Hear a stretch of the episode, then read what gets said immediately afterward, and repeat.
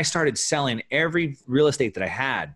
But I was doing like development, and these projects took years. You know, from the time I buy the dirt to the time I get on the market, it's like three, four years on some of these deals. So you can't just walk away. And you know, at the end of the day, I got stuck with a couple properties, and it ended up wiping me out. Hello, fellow risk takers, and welcome to my worst investment ever. Stories of loss to keep you winning. In our community, we know that to win in investing, you must take risk, but to win big, you've got to reduce it. My name is Andrew Stotz from A Stotz Investment Research, and I'll be your worst podcast host today. And I'm here with featured guest Mark Moss. Mark, are you ready to rock? Yeah, I, I was until I heard that intro, but yeah, let's do it. I'll be your best worst. Okay. All right. Well, Mark is a full time investor and has been doing that for the past 25 years. He's invested in businesses, real estate, stocks, gold, and crypto.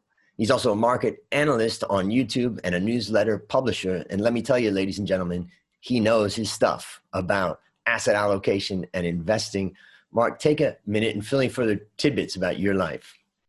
Yeah, sure. So the super high level was, I guess, back to about 1995 in California, where I'm at in the United States. We had just gone through a really bad market crash from about 89 to 92. And one of the worst real estate crashes we had seen at that time. The banks were flooded with foreclosures. I was 18 years old and I kind of heard that like someone I knew was like buying bank owned properties and fixing them up and selling them. And I thought, hey, I want to do that.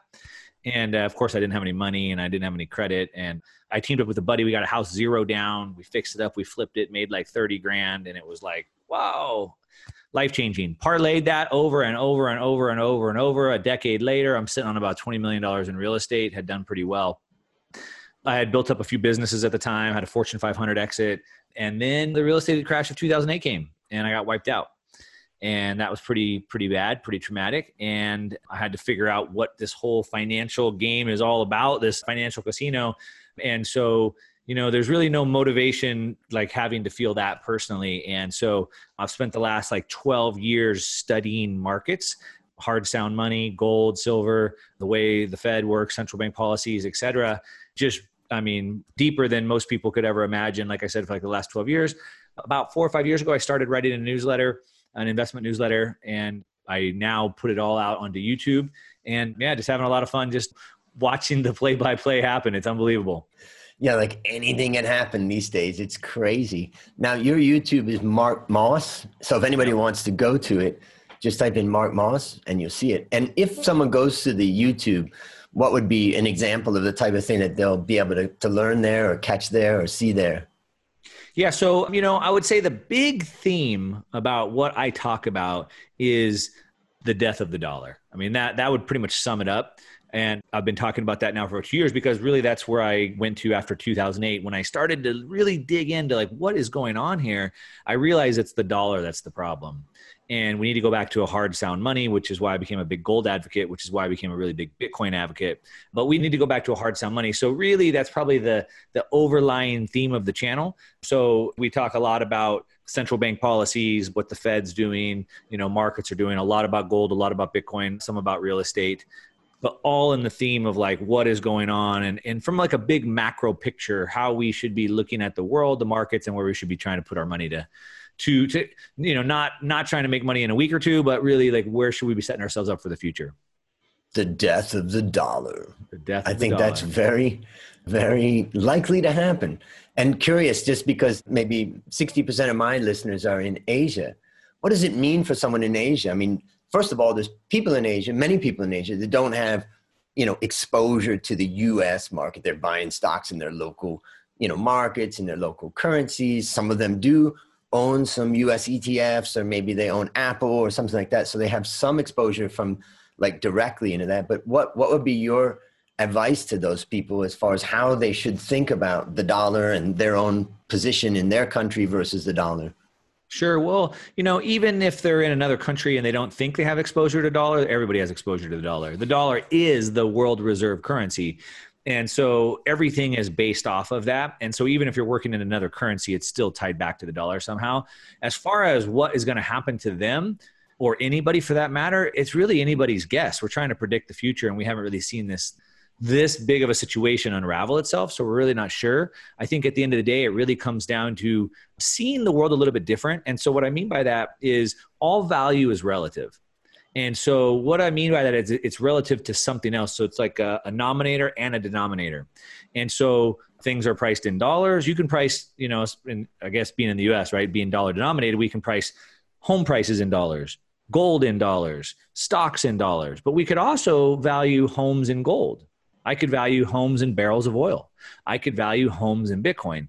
And so there's different things we can value things in. And so I think what it means is trying to figure out where you have exposure to the dollar and try to reduce that. And so what I mean by that is right now we're seeing in the US markets again, we're seeing stocks go through the roof. We, mm. We've already seen gold hit new all-time highs in every currency. And as of today, it hit new all-time high in the dollar as well. And so every currency in the world and now finally the dollar are losing ground to gold. Real estate prices are going through the roof. Stocks are going through the roof. But the thing that people don't fully grasp is that it's not those assets are going up in value. It's the dollar is going down in value. And it just takes more dollars to buy them. And so I guess no matter where you're at in the world, you're really just trying to figure out, okay, where do I have exposure to currency? Because if the dollar goes, all currencies are going to go. Mm. So really it's about having access to assets that are going to keep that value for you because otherwise you end up like in Venezuela with bolivars that are worth nothing. They're laying on the street. Nobody even wants to pick them up.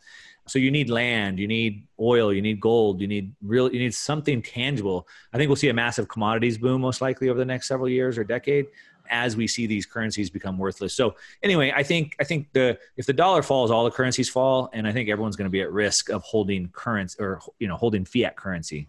Great. So that means that something like let's take gold as an example. The benefit to the average investor is that the supply of gold is not going to be massively increased, unlike the supply of dollars. A lot of times people get confused about the way they think about inflation.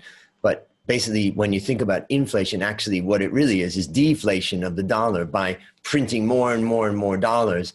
You're actually causing it to devalue. So other things relative to it are getting expensive. But that's not happening in gold, as an example. Yeah, I mean, you have to you have to think about it a little bit, and most people really haven't taken the time to think about money. And so, even if you're invested in the stock market, you know, you think you're you think you're paying attention to money, but maybe you're not. And so, what I mean by that is that really we work. If we want to get into kind of philosophy behind it, like I have energy, I eat food, I have energy. I can go out and put eight or 10 hours of work in today.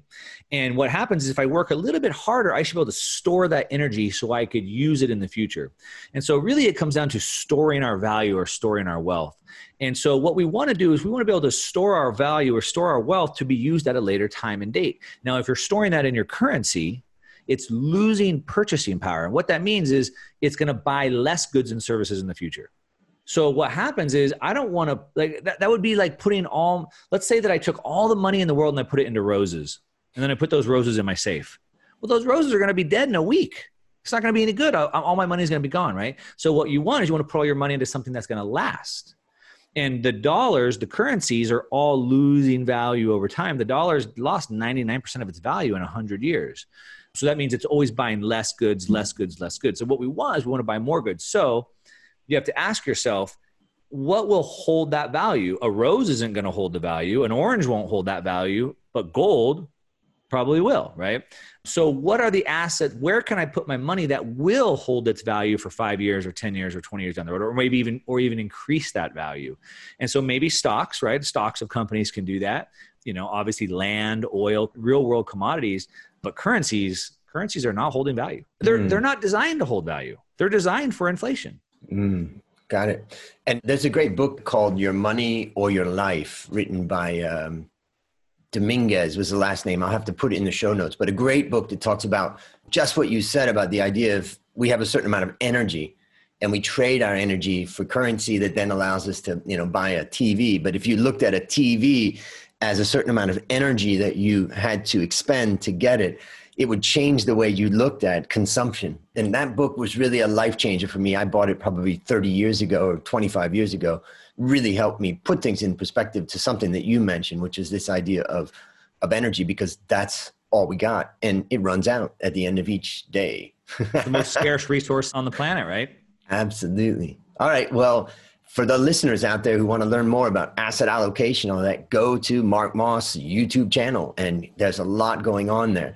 In fact, you'll learn about upcoming webinars that he's doing and all kinds of stuff there. So now it's time to share your worst investment ever. I know we couldn't put it off too long. Now, since no one goes into their worst investment thinking it will be, tell us a bit about the circumstances leading up to it and then tell us your story. Yeah, sure. So, you know, it's painful to think about, right? And man, I've made so many of them that it's hard to really think about what the worst one is, right? There's, you know, there, like I said, there's so many, and I've lost millions of dollars. I've, you know, made tens of millions, and I've lost millions, and it's a rough road. When I think about the worst one, it wasn't like a single thing, but it was a series of events that led up to a, a circumstance happening, and it changed my life. And it's it's exactly why I do what I do today. And really, what that is is I, I kind of actually gave some of it away when I did the intro, but I was young and I started buying real estate. I, I don't know. I'm, I'm, I'm investing in real estate. I'm a business owner. I don't know what I'm doing. I'm a business owner. I'm an investor. They're kind of the same thing, right? But I'm buying and fixing properties. And next thing you know, I'm doing 50 properties, 100 properties. Next thing you know, I'm buying apartment buildings. And now I'm building from the ground up and I'm doing mixed use buildings and commercial buildings and all these things. And at the same time, I was also doing some businesses. I had uh, built up a couple businesses at a Fortune 500 exit unrelated to real estate. But what happened is I thought I was really smart and I was, I was, I was smart, but I, I didn't know everything. I knew how to make a lot of money, but I didn't understand how to keep the money. And that's the problem that the rappers and the football players and the people that win the lottery all have, right? Or, you know, the lottery, they got lucky, but, you know, a lot of those musicians or whatever, they learn how to make money. But what I've found, and, and I've heard it said many times, and I, I had to find out for the hard way, is that it's much harder to keep your money than it is to make it. Much harder. And so, you know, they also quote that I love, so many quotes I have, but they say, smooth seas never made a skilled sailor. And so we don't learn from our successes, we learn from our failures. And so I had success, man. Every business I touched to, I touched seven figures, eight figures, exits, Fortune 500 exits, building up my real estate portfolio, built myself a mansion, just got married, had a kid, everything was good. But what I didn't understand is what got me in trouble. And so I saw this 2008 real estate crash coming. I saw it coming for about a year. And I read a book by Harry Dent, and it's The Great Bubble Boom Ahead. And he kind of forecasted this, and I was like, oh, okay, you know, I need to get out. And I started selling every real estate that I had. But I was doing like development, and these projects took years. You know, from the time I buy the dirt to the time I get on the market, it's like three, four years on some of these deals. So you can't just walk away. And you know, at the end of the day, I got stuck with a couple properties, and it ended up wiping me out. And I went you know, I was a student of history, so I looked at the worst real estate crash in history was from 89 to 92 when I first got my start. It was about a 30% drop over 4 years. The worst 12-month drop was only 6%. So here I am in 2007, 2008, I'm going, okay, the worst 12-month drop in history was 6%. What if it was twice as bad, 12%? Okay, I'm okay. What if it was 3 times as bad, 18%? Okay, I'm okay, right? I was like three times bad. Well, in California, where I'm at, it dropped 60% in 12 months. And I didn't have, I had too much leverage. I thought I didn't have leverage. I was, I was okay for a three times the worst history, but I was over leveraged when it dropped 60%. I couldn't hold on to everything and I ended up losing everything. And it was because I didn't understand that you don't put all your eggs in one basket. and of course, everyone, oh, yeah, Mark, you're an idiot. Of course, you don't put all your eggs in one basket. Yeah of course we know that but like in practicality things are different. And i had businesses you know i had other assets but i put it all on the line and i crapped out you know? Mm. and so you know if i would have only had half my wealth in that well at least i would have still had half to build you know to start over from or even if i had 30% or whatever. And so you never want to get out. You want to stay in the game. And you know i went from having you know 20 million dollar plus real estate portfolio to being millions of dollars in debt and that was a pretty big hole to climb out of. Mm. Luckily, I grew up racing dirt bikes and I've broke every limb in my body. I have metal in all my joints. And so I'm used to just kind of dusting myself off and getting up again. And so I did. And, and I was good, like I said, at making the money. So I was able to make the money again. This time I had to learn how to do it the right way. And that's why it's my mission now today to make sure other people don't, don't repeat my same mistake. Fantastic. Fantastic. And just one question is that can you remember any particular day where you really realize this is all falling apart? And, you know, is there any particular day that stands out for you? You know, I, I, no, not really, because I mean, if anybody who lived through that time knows it was, it was a short period of time, but, but it was, uh, you know, it was a process and it was like, oh, this building is going to sell. We have a buyer.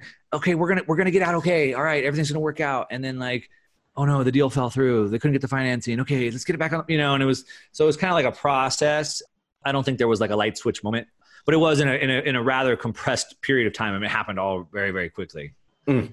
So let's review. What lessons did you learn from this?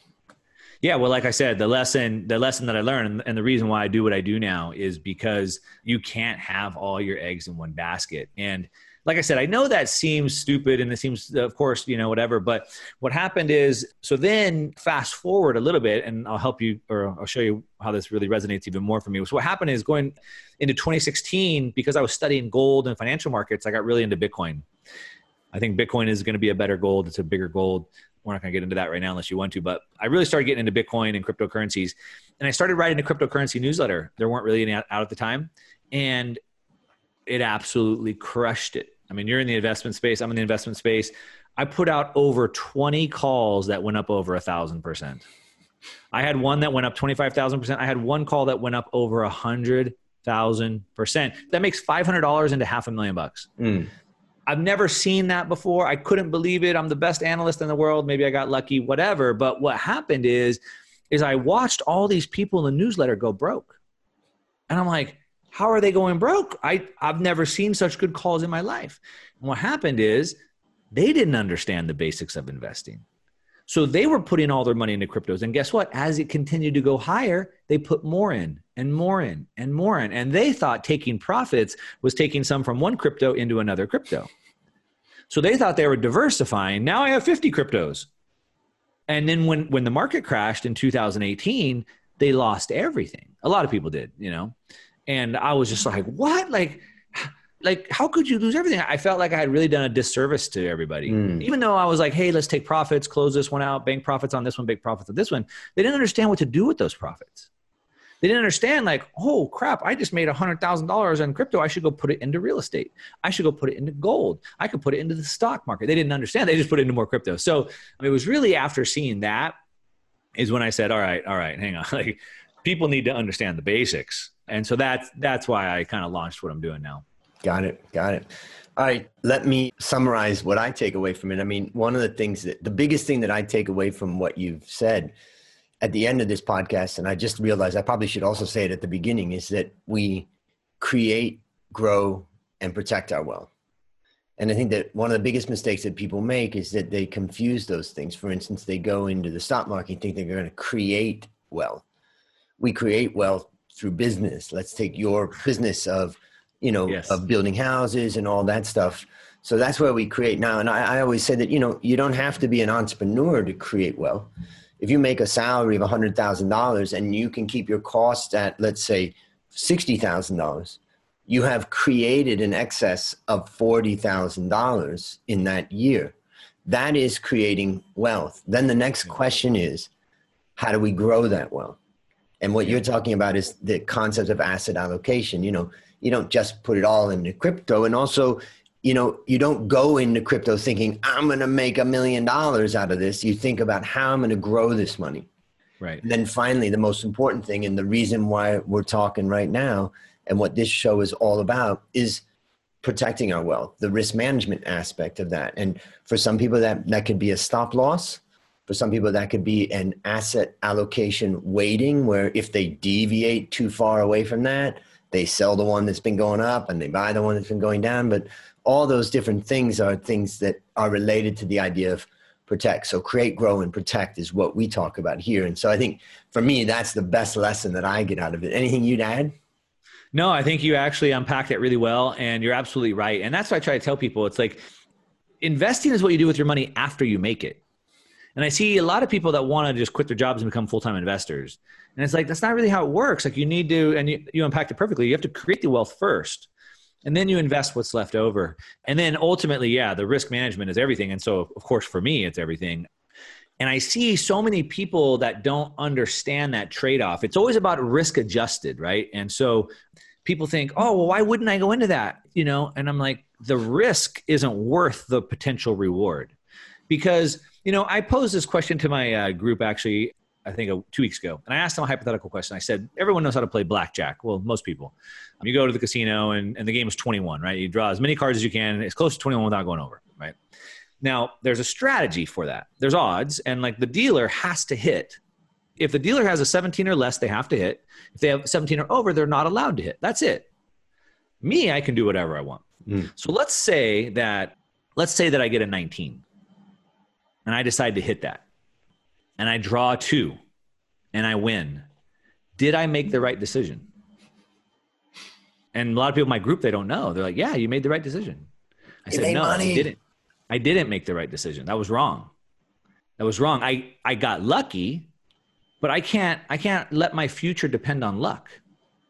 So I, I made the wrong call. Even though I was lucky, the right call, I would be better off to lose that hand and lose that money knowing I played it correctly because over time, I'm going to win. And if I'm trying to get lucky all the time, over time, I'm going to lose. And so that's where that risk return kind of comes in, I think. Yeah, it's a great point because one of the arguments that people oftentimes make is that, well, but but but somebody else got rich in the casino, you know. I mean, and that's what that comes down to. It's something I'm teaching in a seminar today about randomness. You know, there's randomness underlying everything in the world, and definitely in investing. So you can say that there absolutely must be winners coming out of casinos, but the question is, are they winning from luck or from skill? Right. We already know from basic statistics and you know the theories of variation that there must be a large number that come out based upon luck. So then the question is every time that someone loses money or makes money, I always ask the question, how do you know it wasn't from luck? And if luck is your strategy, you're doomed to fail. So I think that's right. a you know a great great reminder.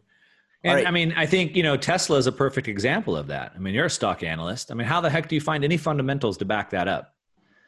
And, you know, people make money on it. And, you know, I, I'm human. I get FOMO like anybody else. And like, shoot, why didn't I buy Tesla, you know, or whatever? But I stick to my discipline. I yeah. stick to my, my discipline and, and it works out, you know?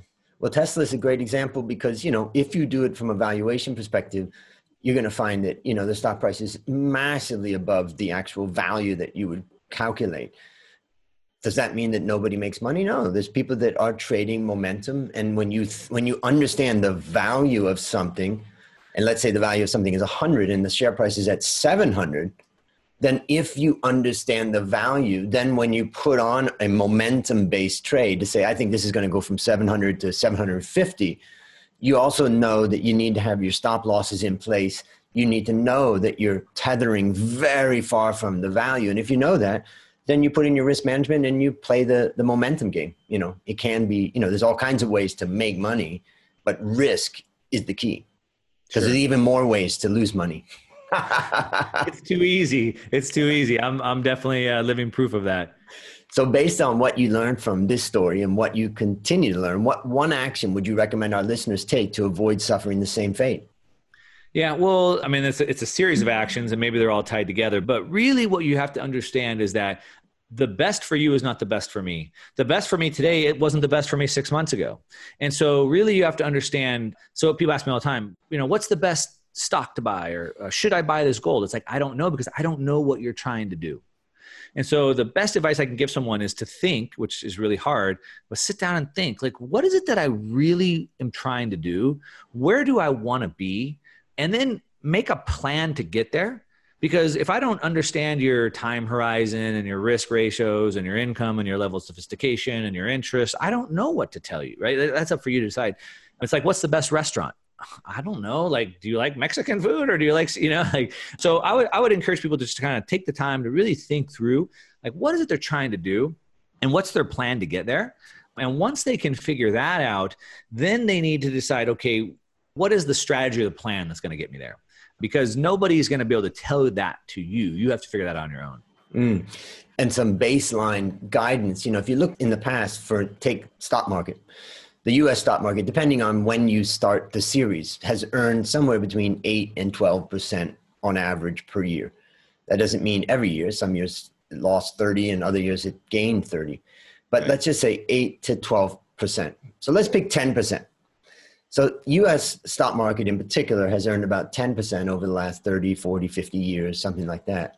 And what has the best? I just calculated Warren Buffett's return. His, his return was 17%. The best in the world got 17%. So, you know, and basically he's in a league above everyone else. So the fact is, is that if you think you're going to earn 20% on your investments per year, you're dreaming. It's not that it couldn't happen. It's not that well, it, cer- it certainly can happen, but not not on a consistent basis over a long period of time. Right. And I mean, so, it's like playing a baseball game and trying to imagine every single person at bat's going to hit a home run. Right. It just, it just, it just doesn't happen. You don't win baseball games that way. And when you realize that reality, I mean, for for the students that I have in my Build Your Wealth course, that are real beginners and do not want to waste their time, you know, thinking about all this stuff because it's it is a waste of time for them because they're just not interested in all that. What I try to say is, you know, think about about an eight percent return in the stock market if you start with that conservative, relatively conservative estimate for, we're talking about 20, 30, 40 years as you're preparing for your retirement, financial independence, probably not a bad place to start at that point. Yeah. So, anything else you'd add? No, I mean, I think that's right. I think there is something fun and sexy about gambling, right? Casinos are there. And there's something fun and sexy about trying to gamble in the stock market too and I want to chase the penny stocks or the Teslas or the I want to day trade or whatever it is. And and I think that's okay. But you want to set up the strategy so that it doesn't affect your total portfolio. So you can say, okay, I have 100% of my money, half of it's going to go into stocks. Of that half that goes into stocks, I'm going to take 10% of that and I'm going to gamble with that. That's my day trading money. Or that's, that's my fun. that's my fun money. I'm going to I'm going to go for penny stocks, I'm going to go for crypto whatever it is but like you need to do it in a strategy the other thing about that is that like a venture capital investor would be they they split their money up into multiple positions right? So typically mm. they would say okay i'm going to dedicate 20% to you know vc and of that 20% i'm going to divide it up in 10 companies. Because i know three or four are going to go to zero three or four are going to do okay but the two or three that hit are going to do good. But what i see people making the mistake of is just trying to get one I'm going to just go for one. But the chance of you getting that one right is very small. So when you do want to gamble, you do want to go for those moonshots, you need to do it in a strategy. So dedicate a portion of your portfolio to that and then make sure you diversify it enough to play the averages. So that's that's what I'd say. It's fun. Have have fun with your money, you know? Nothing wrong with that. But just do it in a way to protect it as as you said. Yeah, this is a good reminder of the concept of mental accounting when we separate our accounts into you know our fund money versus our you know long-term retirement money type of thing or long-term growth it helps us to make decisions you know properly. All right last question. What's your number one goal for the next 12 months? Shoot my number one goal oh man i have so many goals. And things are changing so fast. I mean like number one investing goal number one business goal any, any, one... any goal that comes to mind you know, my main goal that I'm focused on right now, and it's really an 18 month goal, is to build cash flow. I'm always investing for cash flow. I pound the table on investing for cash flow. I think it's the biggest thing that people just don't realize you need to invest for cash flow. And so I've been doing that. But I invest for growth and then I take that growth and then I put it over into more cash flow. And I've been doing pretty good on the growth side. And my goal right now is trying to transition a big chunk over in the next 18 months into cash flow. So I can pretty much be done with that for a while. So that's probably my number one business and investing goal wrapped into one. Great. And I'll just, I'm just going to add to that. You didn't ask me, but I pound the table on cash flow. And the reason why is that everything that anybody has ever been told about retirement is completely wrong. 100% wrong. And we know it for fact. And I can prove it to you because we have the baby boomer generation is the largest segment of the population, and they're all retiring right now, and they're all broke. Half of the baby boomers, at least in the United States, half have zero dollars saved. Half of them. Of the half that do have money, they have an average of $100,000. That's good for a couple hundred bucks a month. Now, they were raised on the mantra of go to school, get good grades, get a good job, save for retirement. Saving for retirement does not work. And even if it did, Why do you want to do that? Why do you want to work for 40 or 50 years and then live off your savings? We don't live off savings. Yes, have savings. I'm all for savings. If you lose your job, you live off your savings, but you don't want to live off that for very long. You want to live off cash flow. So, as investors, we should always be investing for cash flow. And what I've seen for myself and other people that I've worked with, if you focus on investing for cash flow, within five years, you might be able to quit your job. I mean, you can do it 10 years for sure. Why wait for 40 or 50 years to retire and live off your savings when you could retire in 10 years off of your cash flow? So, anyway, I pound the table on that. Well, ladies and gentlemen, just go to his YouTube channel, Mark Moss, and I'm sure you'll hear a lot about that. Listeners, there you have it. Another story of loss to keep you winning. To find more stories like this, previous episodes, and resources to help you reduce your risk, visit myworstinvestmentever.com. As we end, Mark, I want to thank you for coming on the show, and I want to congratulate you for being one of the brave ones. I say brave because when I ask most people to come on the show, they say, no, Andrew, I'd prefer to talk about my winners. You have now turned your worst investment ever into your best teaching moment. Do you have any parting words for the audience? No, I think I've laid it all out there for everyone. Beautiful. Fantastic. Well, that's a wrap on another great story to help us create, grow, and most importantly, protect our wealth. Fellow risk takers, this is Andrew Stotz, your worst podcast host, saying, I'll see you on the upside.